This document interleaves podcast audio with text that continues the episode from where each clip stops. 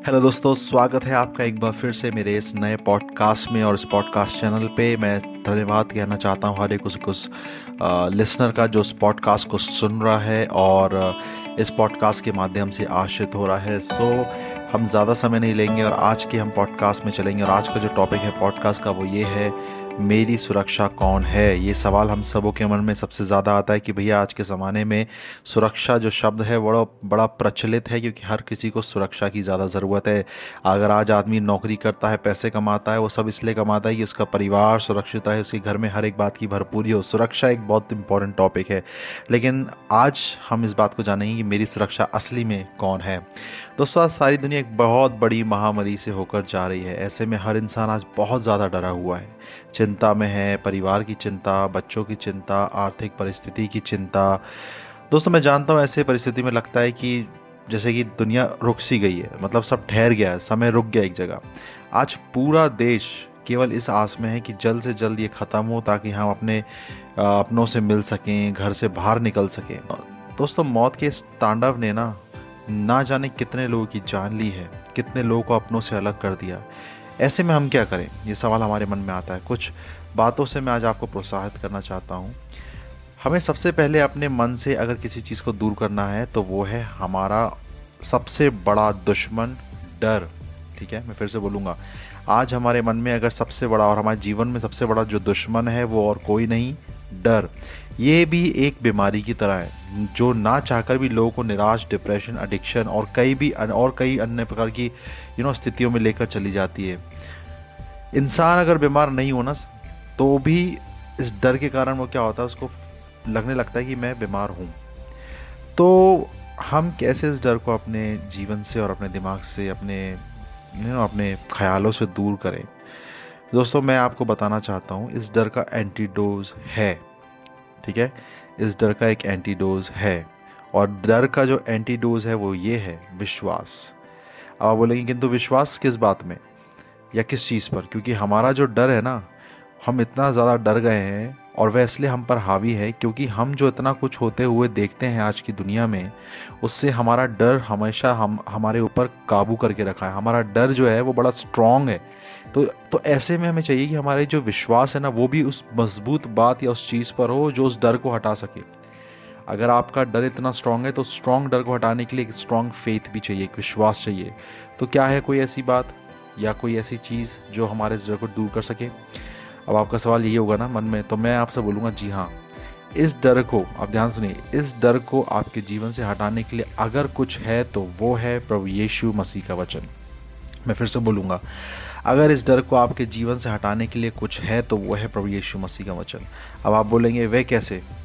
देखिए दोस्तों, जिस तरह हम विश्वास करते हैं न्यूज़ चैनल की न्यूज़ पे, उसको सुनकर या उसको देखकर कि भैया न्यूज़ वाले ये कह रहे हैं कि आज यहाँ हो गया, आज ये हो गया, आज वो हो गया, हम उसे विश्वास कर लेते हैं, क्योंकि हम देख रहे हैं और सुन रहे हैं। कुछ इसी तरह आपको अपने विश्वास को बढ़ाने के लिए प्रभु यीशु के वचनों को प्रत्येक दिन मनन करना होगा, पढ़ना होगा। जब आप उसके वचन को पढ़ेंगे, उसके वचन को आप देखेंगे, प्रत्येक दिन वचन खोलेंगे, बाइबल खोलेंगे, आप उसको पढ़ेंगे और उसके वचनों को विश्वास से बोलेंगे तो आपका विश्वास क्या होगा? बढ़ेगा। उदाहरण के तौर पे चलते हैं। परमेश्वर पिता का एक वचन है, परमेश्वर पिता के कलाम में उसका वचन ये कहता है कि उसके कोड़े खाने से मैं चंगा हुआ। ये शाह की किताब, उसका तिरपन, उसका पाँच, ठीक है? उसमें लिखा है कि उसके कोड़े खाने से मैं चंगा हुआ। तो उसके अनुसार जो ये वचन लिखा है तो आपको इस वचन को मानकर ये बोलना है कि प्रभु, मेरे शरीर में कोई बीमारी, श्राप, जादू टोने की शक्तियाँ काम नहीं कर सकती क्योंकि मैं आज़ाद हूँ और आपके कोड़े खाने से प्रभु यीशु मसीह मैं चंगा हुआ हूँ। इस बात पर आपको विश्वास करके प्रत्येक दिन बोलना है। चलिए मैं दोस्तों आपको एक उदाहरण से समझाता हूँ। मान लीजिए आप बीमार हैं, मान लीजिए, असली में नहीं है, ठीक है? मान लीजिए, और आप डॉक्टर के पास जाते हैं, वो डॉक्टर ठीक है? तो चलिए मानते हैं दो डॉक्टर है, एक डॉक्टर ए, एक डॉक्टर बी। डॉक्टर ए आपको एक दवाई देता है और लंबा चौड़ा बिल बना देता है, लेकिन उसके बाद आपकी तबीयत में कोई सुधार ही नहीं आता। बिल देखकर वैसे ही आप बीमार हो जाते हैं। आप बिल देखते हैं तो चलिए कोई बात नहीं, बिल आ गया आ गया ना जान है तो जहान है वाला हम डायलॉग देते हैं। तो भैया असली जब देखते हैं कि हमने इतना बड़ा बिल भी पे कर दिया तो भी कोई सुधार तो आया नहीं हमारे जीवन में, हमारी हमारी तबीयत में कोई सुधार ही नहीं है। फिर आप एक सोचते हैं कि शायद मुझे ना डॉक्टर बदल देना चाहिए, क्योंकि कुछ अंतर नज़र नहीं आ रहा। एक महीने से आप बिल भरे जा रहे हैं, आप डॉक्टर के पास जा रहे हैं आप बोल रहे हैं कि मुझे अंतर नहीं आ रहा, मुझे बदल देना चाहिए। फिर आप क्या करते हैं, आप डॉक्टर बी के पास जाते हैं। एक ऐसे डॉक्टर के पास जो आपको अच्छे से देखता है, नंबर एक। दवाई भी देता है, नंबर दो। और इलाज के पैसे भी आपसे नहीं लेता। बिल्कुल ठीक हो जाते हैं आप उसके बाद। है ना? आपके इलाज के पैसे भी उसने आपसे नहीं लिए। उसने कहा, ठीक है भैया तुम्हें एग्जैक्ट ये प्रॉब्लम है एग्जैक्ट दवाई ये है और मुझे कोई पैसे नहीं चाहिए। और आप पता चला, आप जहाँ आप एक हफ़्ते से बिस्तर पे थे, वहाँ एक दिन में आप ठीक हो जाते हैं। तो अब आप कौन से डॉक्टर पे ज़्यादा विश्वास करेंगे? पहले ए पे या डॉक्टर बी पे? अब आप सभी का उत्तर जहाँ तक मैं समझता हूँ, एक ही होगा कि डॉक्टर बी पे मतलब दूसरे डॉक्टर पे, जिसकी दवाई से और इलाज से आप क्या हो गए? स्वस्थ हो गए, सही हो गए। कुछ इसी तरह प्रभु यीशु मसीह का वचन आप सभी को चंगाई देता है, क्योंकि वह जीवित और सामर्थी है, ठीक है? प्रभु यीशु मसीह का वचन जीवित और सामर्थी है। अगर आप इस, उसको समझिए, अगर आप उसके दिए हुए वचन पर विश्वास करें और बोले तो निश्चय जाने आप अपनी चंगाई को पाएँगे। और इसके लिए वे आपसे कोई पैसे या कुछ भी नहीं माँगता, ठीक है? यीशु मसीह आपसे आपकी चंगाई के लिए कुछ पैसे, चढ़ावा, धन, दौलत कुछ नहीं माँगता, क्योंकि वह आपसे प्यार करता है। फिर से, क्योंकि वह आपसे प्यार करता है। ध्यान से सुनिए, प्रभु यीशु मसीह आपसे, जी हाँ मेरी बहन, मेरे भाई, अगर आप इसको सुन रहे हैं, मैं आपसे बात कर रहा हूँ। प्रभु यीशु मसीह आपसे प्यार करता है और वो आपका इंतज़ार करता है। आपके पास अगर बाइबल है तो मेरे साथ आप इस वक्त